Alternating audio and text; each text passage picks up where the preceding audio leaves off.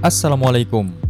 Kita ketemu lagi di Curhatan ke Podcast bareng gue Vian dari Purwokerto.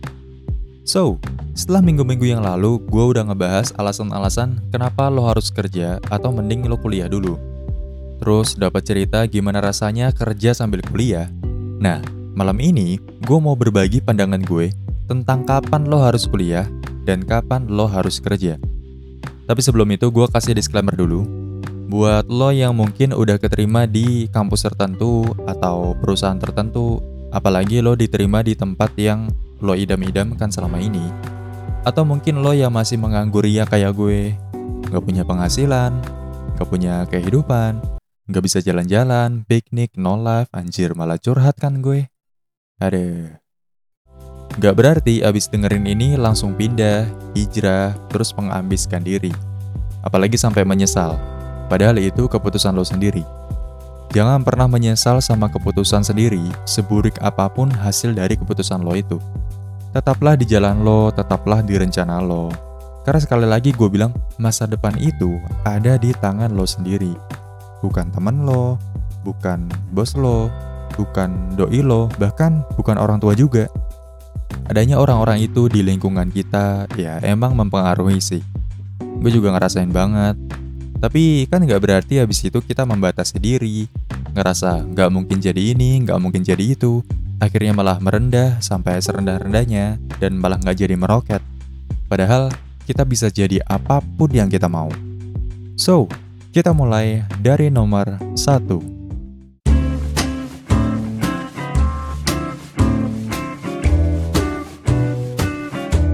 Profesi Ada beberapa profesi yang butuh banget malah harus banget punya gelar. Misalnya dokter, pengacara, sama guru.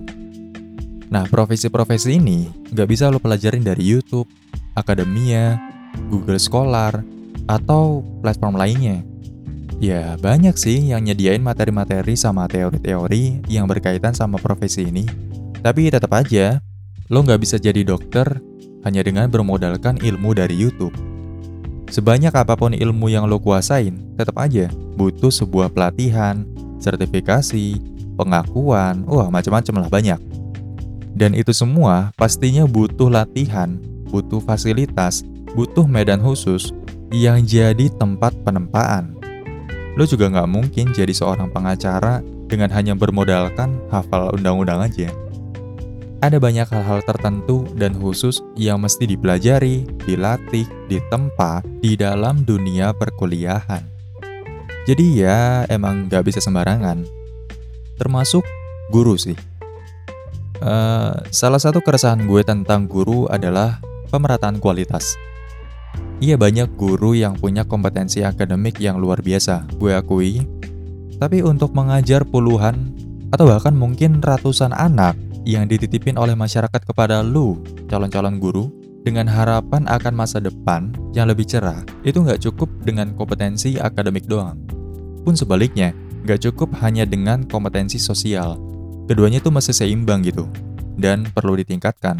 Jadi jangan sampai seimbangnya di bawah.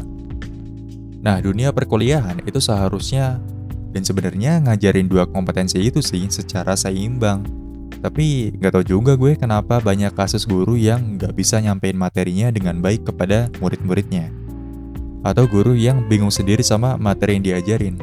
Gue sering banget tuh ketemu guru-guru yang bingung sendiri sama materi yang diajarin.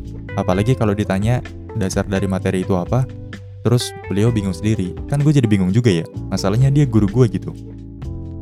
Mungkin lo yang sekolah di tempat di mana guru-guru lo bekerja dengan maksimal, mengajar dengan baik, dan lo ngerasa makin pinter dan berkembang di situ, ya bagus. Artinya memang masih ada harapan di antara kita. Asik. Jadi romance gini, euy.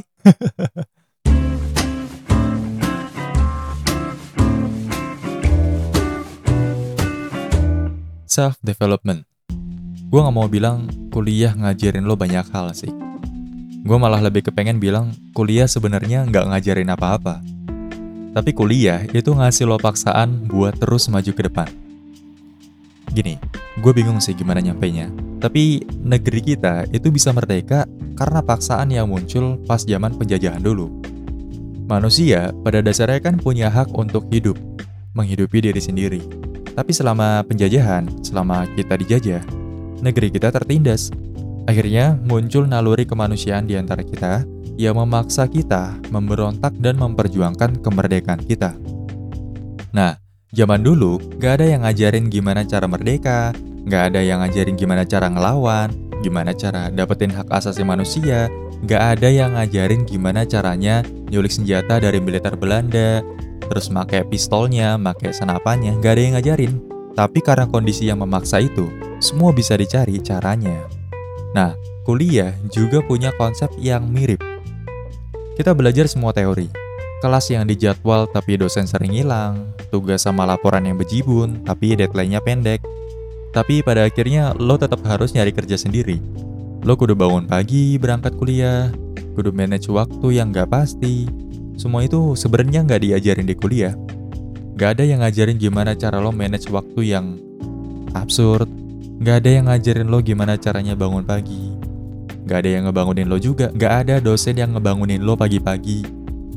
Justru kuliah itu ngasih lo paksaan, dorongan gitu. Sebuah kondisi yang memaksa lo untuk ngembangin diri lo sendiri.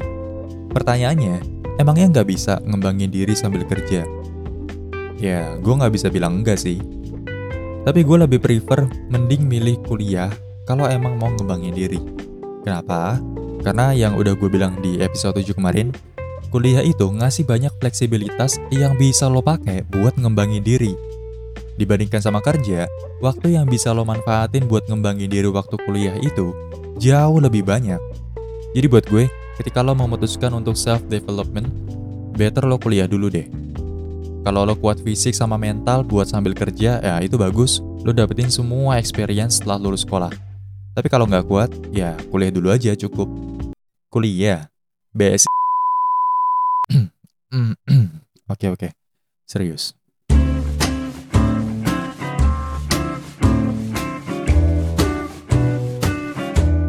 Punya modal. Kondisi di mana lo punya modal untuk memulai sesuatu itu adalah kondisi yang diidam-idamkan jutaan, bahkan miliaran orang di luar sana. Jujur ya, gue tuh sering banget mikir, kenapa ya orang-orang yang punya rencana malah gak punya modal? Justru Tuhan memberikan modal-modal itu ke orang-orang yang gak punya rencana panjang. Bo ya kasih gitu ya Allah. Ada mulai deh. Sabar, sabar. Jadi terbuka lah sama hal yang baru. Zaman sekarang itu berubahnya cepet banget Dulu kuliah jadi hal yang penting banget dan bisa jadi penentu masa depan lo. Sekarang kuliah ya sama sekali bukan penentu masa depan lo.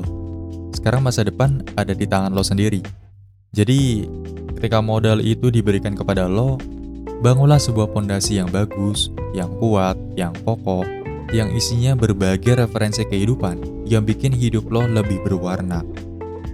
Bukan bahagia lo ya, tapi lebih berwarna. Artinya banyak hal yang bisa lo jadiin acuan untuk sebuah tindakan yang akan lo lakukan.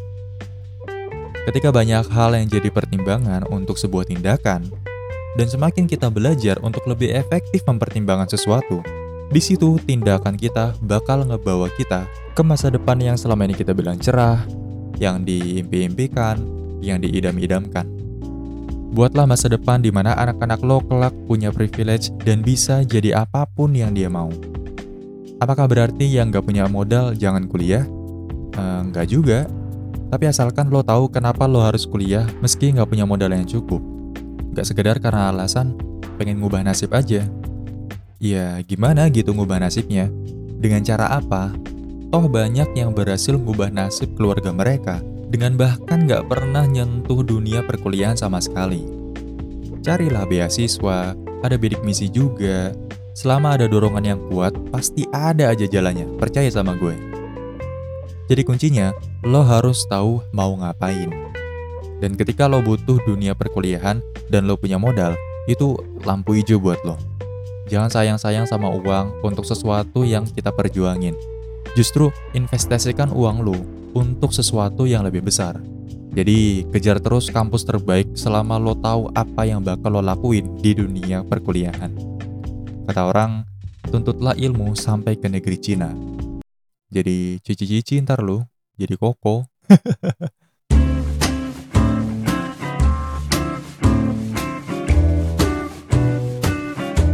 karir. Gue menyarankan sebaiknya lo mengutamakan langsung kerja kalau emang lo memutuskan mau membangun sebuah karir. Karena kuliah itu ya, menurut gue cuma jadi penunjang aja sih. Tapi dengan kerja di lapangan langsung, maksudnya di perusahaan langsung, lo jadi tahu apa aja yang mesti dikerjain. Dan lo lebih profesional di bidang itu. Karena lo tahu sendiri kan apa yang lo kerjain saat itu di lapangan. Gak cuma teori aja gitu.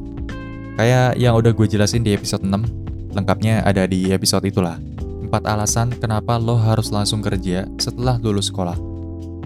Istilahnya, lo jadi lebih spesialis di bidang itu dibandingkan sama orang-orang yang kuliah di bidang yang sama, tapi nggak kerja langsung.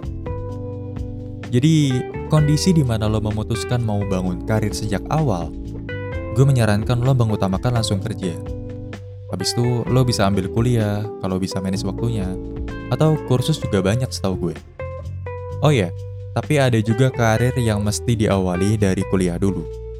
Termasuk ada perguruan tinggi kedinasan juga yang mungkin bisa jadi jawaban buat ini. Tapi umumnya, ketika lo memutuskan untuk profesional di satu bidang tertentu, yang gak butuh gelar tentunya, saran gue, lo harus langsung kerja. Di episode 8 kemarin, Rena udah bilang kan, kalau yang dicari itu pengalaman dan skill, bukan teori aja. Gelar bisa didapetin lewat kampus mana pun, tapi jangan sia-siakan masa depan kita untuk sesuatu yang gak pasti.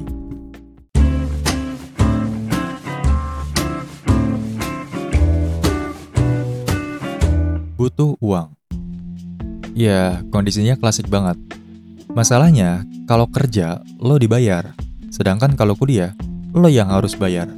Jadi jawabannya jelas banget ya. Ketika butuh uang, mau nggak mau, lo harus langsung kerja.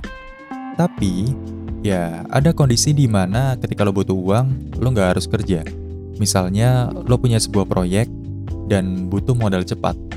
Kalau lo orang ekonomi, orang bisnis, lo akan ngerti ada beberapa cara dapetin modal selain dari modal pribadi yang lo dapat dari kerja. Kayak pinjaman dari teman, atau dari bank, atau cari investor, ya macam-macam lah, banyak. Tapi gue mau bilang sesuatu yang sebenarnya gue nggak suka bilangnya, tapi nyatanya yang terjadi kayak gitu. Jadi gue mau bilang, uang itu bukan segalanya, tapi segalanya itu uang. Ya, nyatanya di zaman sekarang mau apa-apa tuh butuh uang. Bahkan buang air kecil aja mesti bayar 2000. Parkir harus bayar juga, Padahal kalau helm atau motor kita hilang juga, tukang parkirnya nggak akan mau tanggung jawab ya kan? Nah ngomongin soal uang, gue punya cerita nih. Jadi gue pernah datengin anak kecil, dia lagi istirahat gitu di bawah pohon nyender di pinggir jalan. Sebelah dia tuh ada karung isinya sampah-sampah plastik kayak plastik gelas, plastik botol, plastik es, macam-macam lah gitu, banyak. Nah gue tanya, dia sekolah apa enggak? Jawabannya enggak, putus sekolah dari kelas 2 SD katanya. Kasian banget, berdua tahun sekolah, bahkan kayaknya kurang sih. Tapi udah putus sekolah. Terus gue tanya, mau sekolah lagi apa enggak? Asik, udah kayak Mr. Money gue ya. dia bilang gak mau. Gue tanya lagi kenapa. Katanya dia pengen uang aja buat makan sama ibunya.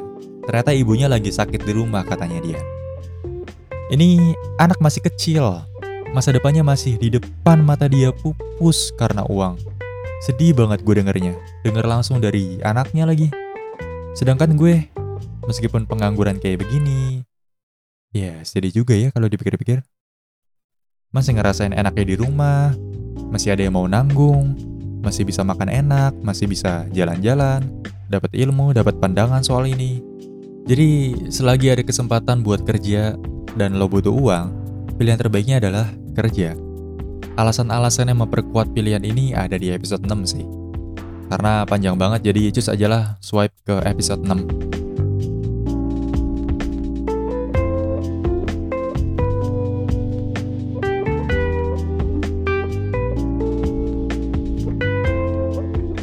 Masalah utama orang Indonesia menurut gue adalah ilmu untuk memilih sesuatu.